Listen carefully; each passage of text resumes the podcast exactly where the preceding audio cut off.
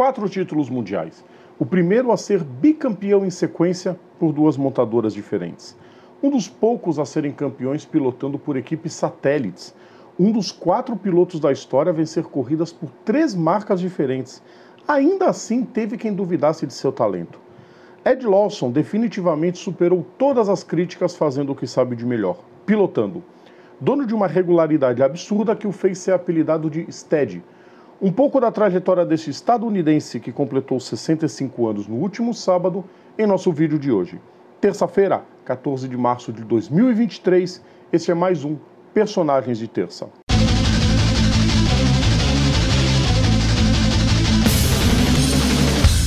Salve a todos os nossos ouvintes e seguidores, sejam todos bem-vindos. Eu sou Rodrigo Vilela e hoje é dia de personagem de terça, é dia de relembrar mais um grande nome da história. Antes da gente começar, quero pedir para vocês deixem o like nos nossos vídeos, compartilhem nosso conteúdo, inscrevam-se no nosso canal e ativem as notificações para a gente crescer cada vez mais. Ed Lawson nasceu em Upland, na Califórnia, no ano de 1958. Seu início no esporte a motor foi em pistas de terra da região sul da Califórnia, quando Ed tinha 12 anos de idade. Em 1978, a AMA permitiu a Lawson correr profissionalmente e ele se tornou piloto da Yamaha, mas naquela época ninguém vencia a Harley Davidson. Cansado de insistir, começou a focar nas corridas de moto no asfalto. Com apenas 20 anos de idade, Lawson já era considerado um dos melhores pilotos da costa oeste. Em 1979, terminou o AMA 250 GP, o campeonato estadunidense da modalidade, na vice-colocação atrás de Fred Spencer, mas venceria a modalidade nos dois anos seguintes. Ao mesmo tempo, Lawson já competia nas mil cilindradas do AMA Superbike com a Kawasaki. Perdeu o caneco em 80 de forma polêmica contra Wes Cooley, mas levou o bicampeonato em 81 e 82. Aquela altura, com o sucesso que Spencer começava a fazer no Mundial de Moto Velocidade, Ed não pensou duas vezes e seguiu o mesmo caminho, iniciando uma fase bastante positiva para os estadunidenses na competição. Sua estreia no Mundial em tempo integral aconteceu em 1983, com uma proposta irrecusável da Yamaha. O desafio não poderia ser maior dividir os boxes com Kenny Roberts, tricampeão entre 78 e 80, que só pilotou pela montadora de Iwata e faria sua última temporada. Seu primeiro ano foi de aprendizado, finalizando na quarta colocação com quatro pódios e uma regularidade monstruosa, já que pontuou em 11 das 12 provas, ganhando assim o apelido de Steady. Em 84, o talento de Lawson virou realidade, com quatro vitórias: África do Sul, Espanha, Áustria e Suécia. Outros cinco pódios e o primeiro título mundial em batalha contra o trio de ferro da Honda, que tinha, além de Spencer, Randy Mamola e Raymond Roche. Em 85, foram mais três vitórias na campanha que lhe deu o vice-campeonato atrás de seu rival de ama, Fred Spencer, que também ganhou as 250 cilindradas. Mas em 86 veio o segundo título, com sete vitórias em 11 provas. Monza, Nürburgring, Salzburg e Rijeka em sequência, e depois Paul Ricard, Anderstock e Missano. Naquele ano, com o declínio de Spencer, surgiu mais um novo rival na disputa, Wayne Gardner. Em 1987, foram mais cinco vitórias no currículo, numa temporada onde ele conquistou 12 pódios num total de 15 corridas. Mesmo assim, obteve apenas a terceira colocação na tabela. E pior, Lawson perdeu o vice-campeonato para seu companheiro de equipe, Red Mamola, por apenas um ponto, colocando em xeque seu status de número um dentro da Yamaha. Foi nessa temporada que as primeiras rusgas com Giacomo Agostini, que chefiava a equipe, começaram a aparecer, especialmente com questões financeiras. Apesar disso, veio o terceiro título em 88 com mais sete vitórias. Laguna Seca, Jerez de la Fronteira, Imola, Salzburg Ring, Paul Ricard, Anderstock e Goiânia. Era uma temporada onde Lawson começava a ver a sombra de Wayne Rainey e, na Suzuki, de Kevin Schwantz. Mas as rusgas com Agostini viraram discussão e, se sentindo desprestigiado, Lawson recolheu suas coisas e, numa atitude espantosa para todos, trocou a Yamaha pela Honda para a temporada de 89.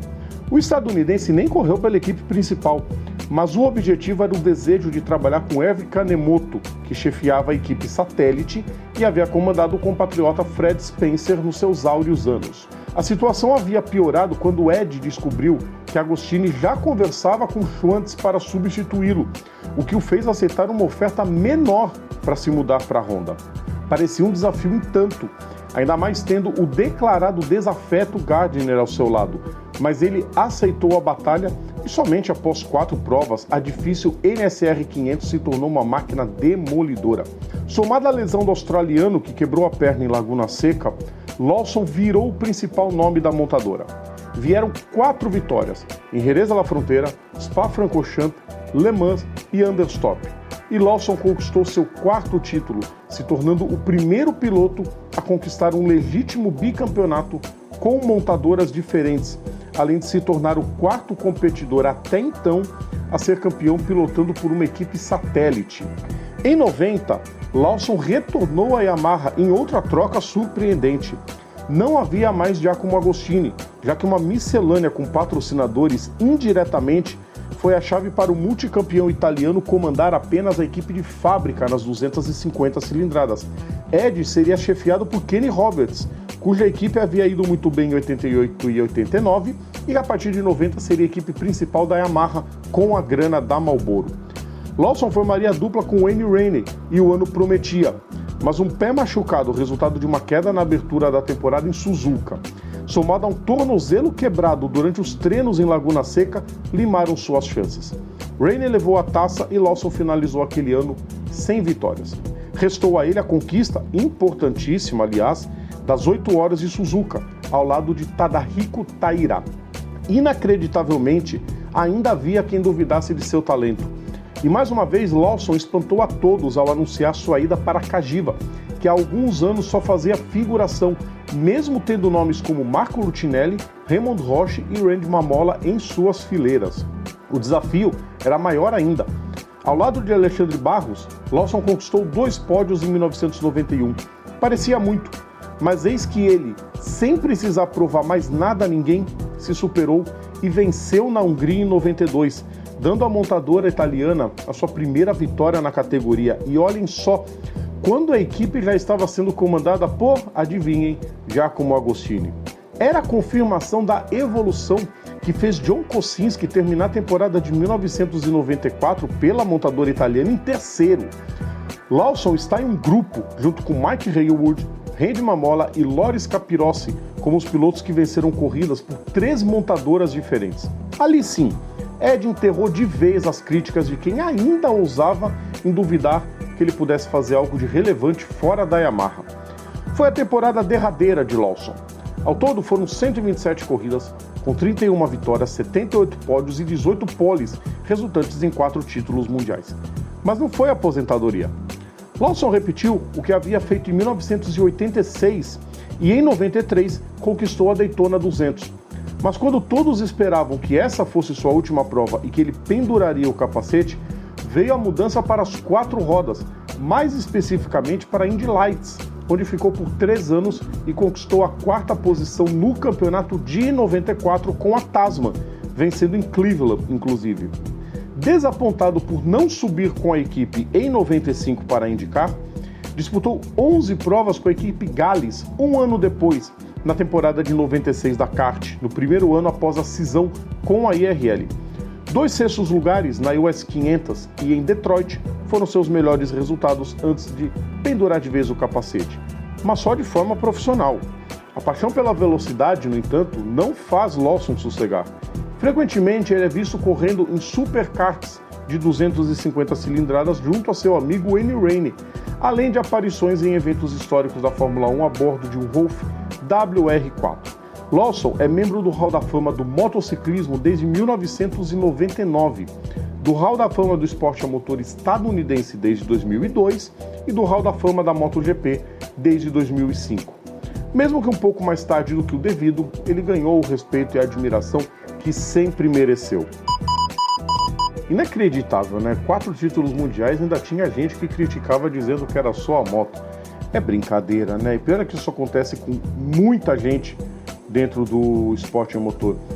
Homenagem merecida a Ed Lawson, um dos grandes nomes, realmente uma regularidade impressionante. O apelido de Stead não era à toa. Gostaram, pessoal? Terça-feira que vem tem mais personagem de terça, tem mais um grande nome do esporte a motor. Lembrando sempre, todo o nosso conteúdo está no YouTube, está nas plataformas digitais ou então assinando o nosso feed is.gd barra programa Papo Veloz.